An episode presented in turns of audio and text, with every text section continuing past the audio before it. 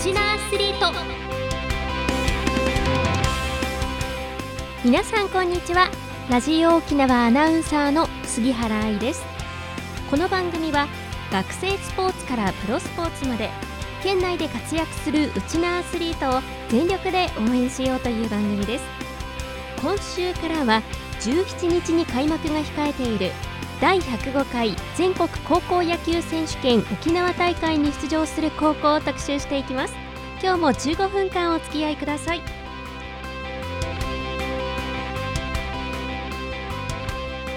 沖縄高校野球特集。今週は春の甲子園大会でも県民を沸かせてくれました。沖縄尚学野球部の選手のインタビューをお送りしていきます。では早速キャプテンの登場です。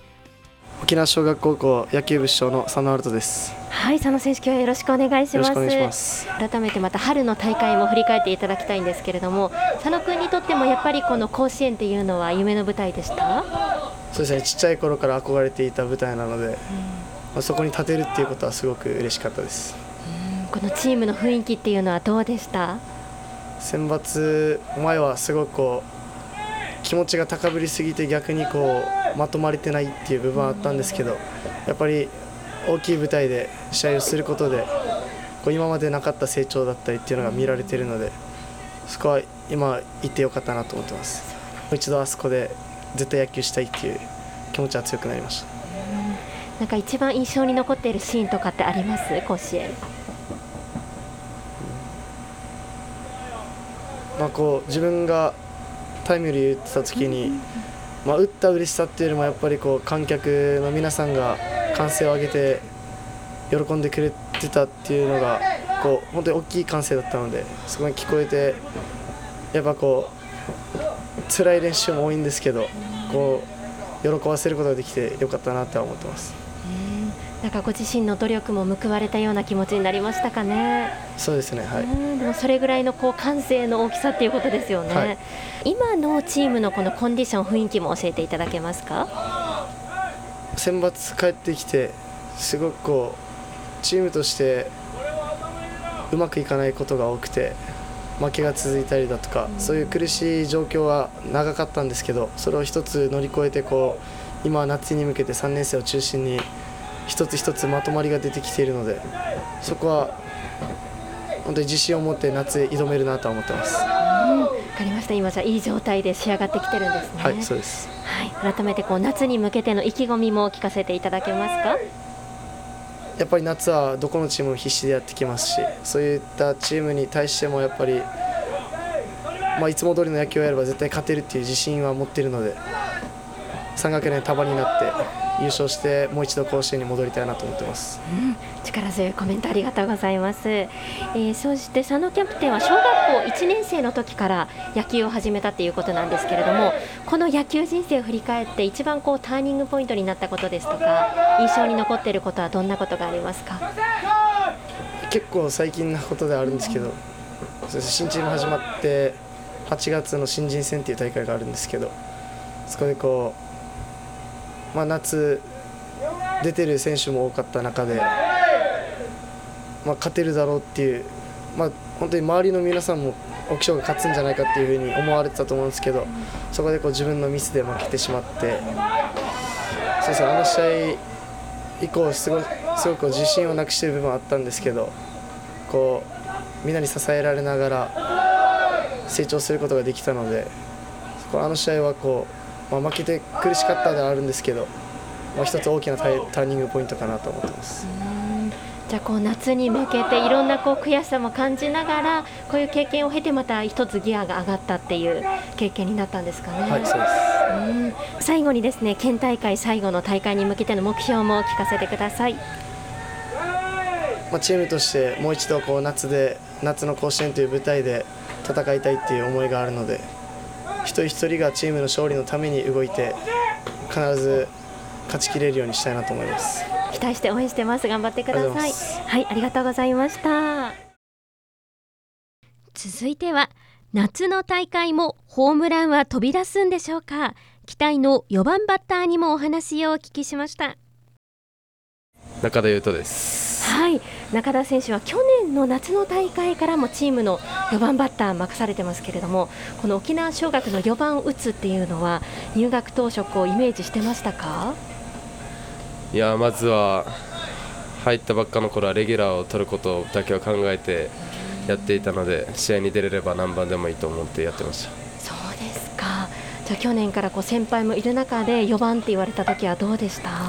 やっぱり先輩たちの集大成でもありますし周りから期待もされますしやっぱりその期待に応えられるように頑張ろうと思ってやってました。そうですかいや去年からこうプレッシャーがある中ね4番を任されて結果を残し続けてきた中田君だと思うんですがまずあの春の甲子園大会についても振り返っていただきたいんですけれどもまずは初戦で中田君4番で満塁ホームランも放ちましたよね。この夢舞台でのホームランの感触ってどうでした？やっぱり小さい頃から甲子園は夢だったのでで高校入ってからも甲子園でホームランを打つというのはずっと目標にしていたのでやっぱり打ててとても嬉しかったですやっぱり甲子園のこの歓声とかこの湧いた感じって違ったんじゃないです？やっぱりいつも声援をもらってるんですけど甲子園はやっぱり観客も多いですしその分歓声は大きかったです。そうですよね。でもやっぱりたまらないですよねああいう歓声聞くとね、はい、本当にこうチャンスの場面で打順がやっぱり回ってくることが多いと思うんですけどどういう気持ちでバッターボックスに入るんですか？やっぱり自分結構チャンスが好きな方なのでやっぱりチャンスで回ってこいとずっと思ってて回ってきたらより一層集中力が上がるのでぱりチャンスで回ってきてほしいです。あむしろこうチャンスで回ってくると思えるタイプなんですね、はい、昔からこんな風に精神的にタフなんですか？やっぱりチャンスで打ったらチームが盛り上がるのでそこが野球の醍醐味だと思いますですか。じゃあ本当にこう性格的にも4番バッターに合ってるんですねきっとね。はい、では改めて続いての質問なんですけれどもチーム内で中田君が誰にも負けないと思うところも教えてください。やっぱり自分はチーム内では長打力は一番あると思うので、やっぱり長打力を生かせるようにやっぱり1番バッターの知花などやっぱりランナーを貯めてくれるので、そこを自分を返すという役割が自分の役割だと思います。そうですよね。では最後にこの甲子園につながる県大会でどんなプレーを見せたいか意気込みも聞かせてください。やっぱり自分の持ち味は長打力なので負けている場面でも自分が打ってチームの流れを変えれるようなバッティングをしていきたいと思います。はいぜひ期待して応援してます。頑張ってください。ありがとうございました。次にチームを勝利に導くエースピッチャーの登場です。さあではこの時間は沖縄小学高校野球部のエースにお話をお伺いします。それではまず自己紹介からお願いします。東女葵です。はい東女君は今ねエースナンバーを背負って頑張ってますけれども、はい、まずあの春の選抜高校野球大会についても振り返っていただきたいんですがこの夢だった甲子園の舞台マウンドに立っていかがでしたか？そうですね。やっぱりやっぱ夢にしてた舞台だったのでやっぱりワクワクもしながらまあ、いい緊張感の中でやっぱり投げることができました。うん。あの1回戦と2回戦、ね、投げたと思うんですけれども実際、このマウンドに立った時の景色ですとか感覚っていうのはどうでした？やっぱり沖縄では体験できないようなやっぱり球場の広さであったり、うん、やっぱり観客の多さっていうのをやっぱ投げてて楽しかったですしいい経験になったなと思います。うんやっぱりこう春ね、1回甲子園経験してると、夏もっていう気持ちはやっぱ大きいですか？そうですね、やっぱりいい負け方ではなかったので、もう一度戻って、やっぱその悔いを晴らしに行きたいなと思ってます、うん、やっぱり甲子園に戻ってリベンジしたいという思いがあるんですね。はい、そうですね、はい、改めて東恩納君の得意なピッチングスタイルも教えていただけますか。まあ、自分はやっぱりまっすぐを中心にやっぱ押していってフィニッシュっていうか三振を取れるやっぱ変化球であったりまあ、っすぐを投げて相手を翻弄できるようなピッチングができます。うん。これは甲子園でも結構手応えは感じましたかね？そうですね。やっぱりピンチな場面でやっぱりまっすぐを自信を持って投げ切れたっていうのはちょっとまあやっぱ自分の中でもいい経験になりました。うん。こう精神的な部分でも甲子園で鍛えられましたか？そうですね。やっぱりやっぱり全国の相手っていうのはやっぱとてもいいバッターが多かったのでやっぱりそのそれを相手に投げれたっていうのはとてもいい経験になりましたしやっぱそれを抑えれたのはやっぱりても自分の自信にもなったのかなと思います。まあ、この経験を糧にまた最後の夏に向けてということだと思うんですが夏の大会にかける意気込みも教えてください。そうですね。やっぱり夏というのはやっぱりどこもやっぱ仕上げてきて勝つのはとても難しいと思うんですけどその中でもやっぱり自分なんかがやってきたやっぱ練習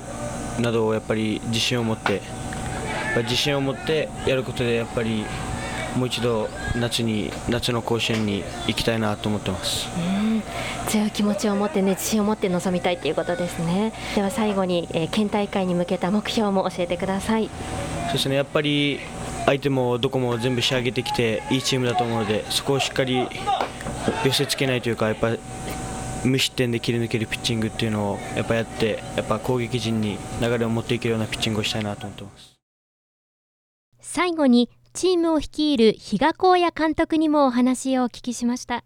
春の選抜甲子園で収穫として上がったこととしてはどんなことがありますか？あのピッチャーの東恩納があ、まあ、全国でも、まあ、それなりのピッチングができるっていうところは、え、チームとしては、え、自信にもなりましたしだからこそその次に、え、出てくるピッチャーが、え、出てくればもっとこう勝つ確率は、え、増して増すなっていうのも再確認できたように思います。うん。あの投手力もそうなんですけれども打者も去年のこ夏の大会から2年生メンバーが主力として活躍してたと思うんですけれどもこの1年間でこの代のこの成長っていうのはいかがですか？そうですね、もう入学した時はそこまで、えー、思わなかったんですけども、おこう1年ずつ着実にこう振る力であったり、えー、捉える能力っていうのは、えー、進歩してきていると思いますので、えー、また去年の夏に比べても、またさらにこう、えー、振る力、捉える力、あまあ、集中力とか、そういったものは、ワンランク上がってきていると思うので、えー、このまま夏に入っていけたらいいなと思ってます。こう打線に対する評価っていうのは現時点で監督はいかがですか？どんなにこう仕上げてもまあ、対相手ピッチャーとの相性とかそういったものがあるので、えー、だからこそこう打てない時にどうするかっていう工夫を残り期間で、え確認しながら、はい、大会に入っていけたらなとは思ってます春夏連続での甲子園出場を目指す大会になると思うんですが沖町のどんなこう野球を見せればこの夏も頂点に立てると思いますか？えーとまあ、沖縄尚学は本来の、えー、守りから、えー、攻撃へのリズムっていうものを、まあ、例年大切にしているので、えー、ちょっとこうこのチームは、まあ、ボンミスというかエラーが多いので、えー、そこの部分をこう4月以降チームとして、えー、上げてきたところもあるので、まあ、守りからまあ、崩れず攻めてそれをまた攻撃にきちっとこう、えー、つなげていけるっていうその外のない野球をし、まあ、展開して、えーまあ、皆さんに、まあ、見てもらいたいなと思ってます。沖縄尚学は春夢の舞台に立った大きな経験を糧に春夏連続の甲子園出場を目指します。大会はいよいよ来週17日に開幕です。この時間のご案内は杉原愛でした。